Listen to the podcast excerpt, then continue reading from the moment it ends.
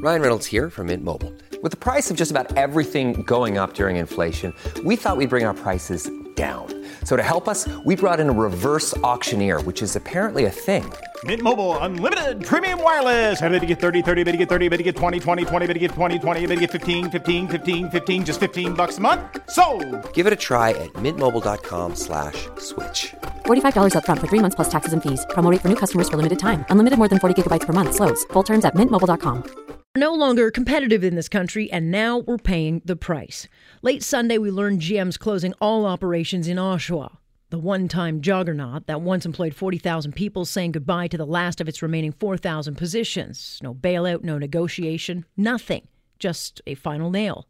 It's part of a global restructuring, but Oshawa wasn't even given a second thought. In fact, no one in charge even knew, not the Prime Minister nor the Premier. No one was consulted, so the hit has been fast and ferocious, but it pales to what the actual cost is going to be, not just to Ontario, but the whole country. In 2015, Unifor released an economic impact study out of concern that GM was leaving after the cancellation of the Camaro. The numbers are sobering. While the initial hit will be 4,000 lost jobs, it'll take two years before we feel the full effects of this closure. But just losing General Motors, Ontario loses 5.7 billion in GDP and inevitably 30,000 jobs. The ripple effect in the supply chain will spread wide, and then, of course, there's the hit to Oshawa and surrounding communities, restaurants, retail, real estate. The local economy will pay an enormous emotional and economic price thanks to the uncertainty that often follows. And this is, of course, assuming no one else follows. While this is a global restructuring, if Oshawa was worth the price of investment, they would have stayed. But clearly, GM no longer sees Canada, specifically Ontario, as a place to do business. Does that mean Fiat and Chrysler and Ford will follow? There's no secret that Donald Trump has played a big role in the closure, thanks to his punishing tariffs on aluminum and steel that remain in place to this day. And you may recall, it was Trump who zeroed in on the Oshawa plant when, during the U.S. NAFTA talks, he held up a photo of a Chevy Impala and said, quote, Every time we have a problem with a point, I just put up a picture of a Chevrolet Impala. I guess that's what we call foreshadowing. But why would GM stay? Why would any manufacturer stay in Ontario? Soaring hydro costs, carbon taxes, endless red tape, and endless union demands do very little to help the bottom line. Ideology over the last 15 years has finally outpriced Ontario as a place to do business.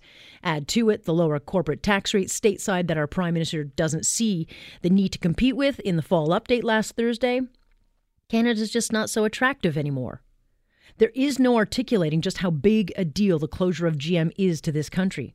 Ontario without an auto sector is like Alberta with landlocked oil. We're screwed without it. Half a million Ontario jobs are directly connected to Ontario's auto sector, and that's why we bailed it out in 2008 to the tune of $4 billion. GM got a $2.8 billion slice of that pie. And then, of course, the loans were forgiven by the Trudeau government this past September. And what do we have for it? Oh, wow, GM waltzing out the door two months later. Corporate welfare is simply expected in Canada, and those doling out our cash never bother to get any conditions. Like, I don't know, gee, you can't take our money and run? So not only are we losers, we are suckers. Our Prime Minister now has two crises to deal with, and he must deal with both because both strike at the core of the two most important sectors that butter our bread in this country. Hashtags will not cut it this time, Mr. Prime Minister. This is going to require real leadership. If only we hadn't blown through billions in needless deficit spending during the good times, because it looks like that rainy day may soon be upon us. But, you know, there are days in this business where one issue can dominate hours, and this is that day because there is no more uh, important story unfolding in this country today. So the hit is just that big.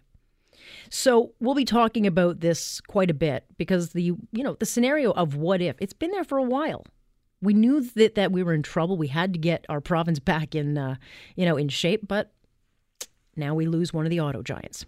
So all three federal parties holding an emergency debate as we speak. It's uh, no bickering, no politics. This is a bipartisan debate being held tonight to come up with some kind of solution. Can they find it? Not so much, because uh, not not sure. Because the premier said today, GM told him that the ship has sailed. I'm Alex Pierson. This is Global News Radio.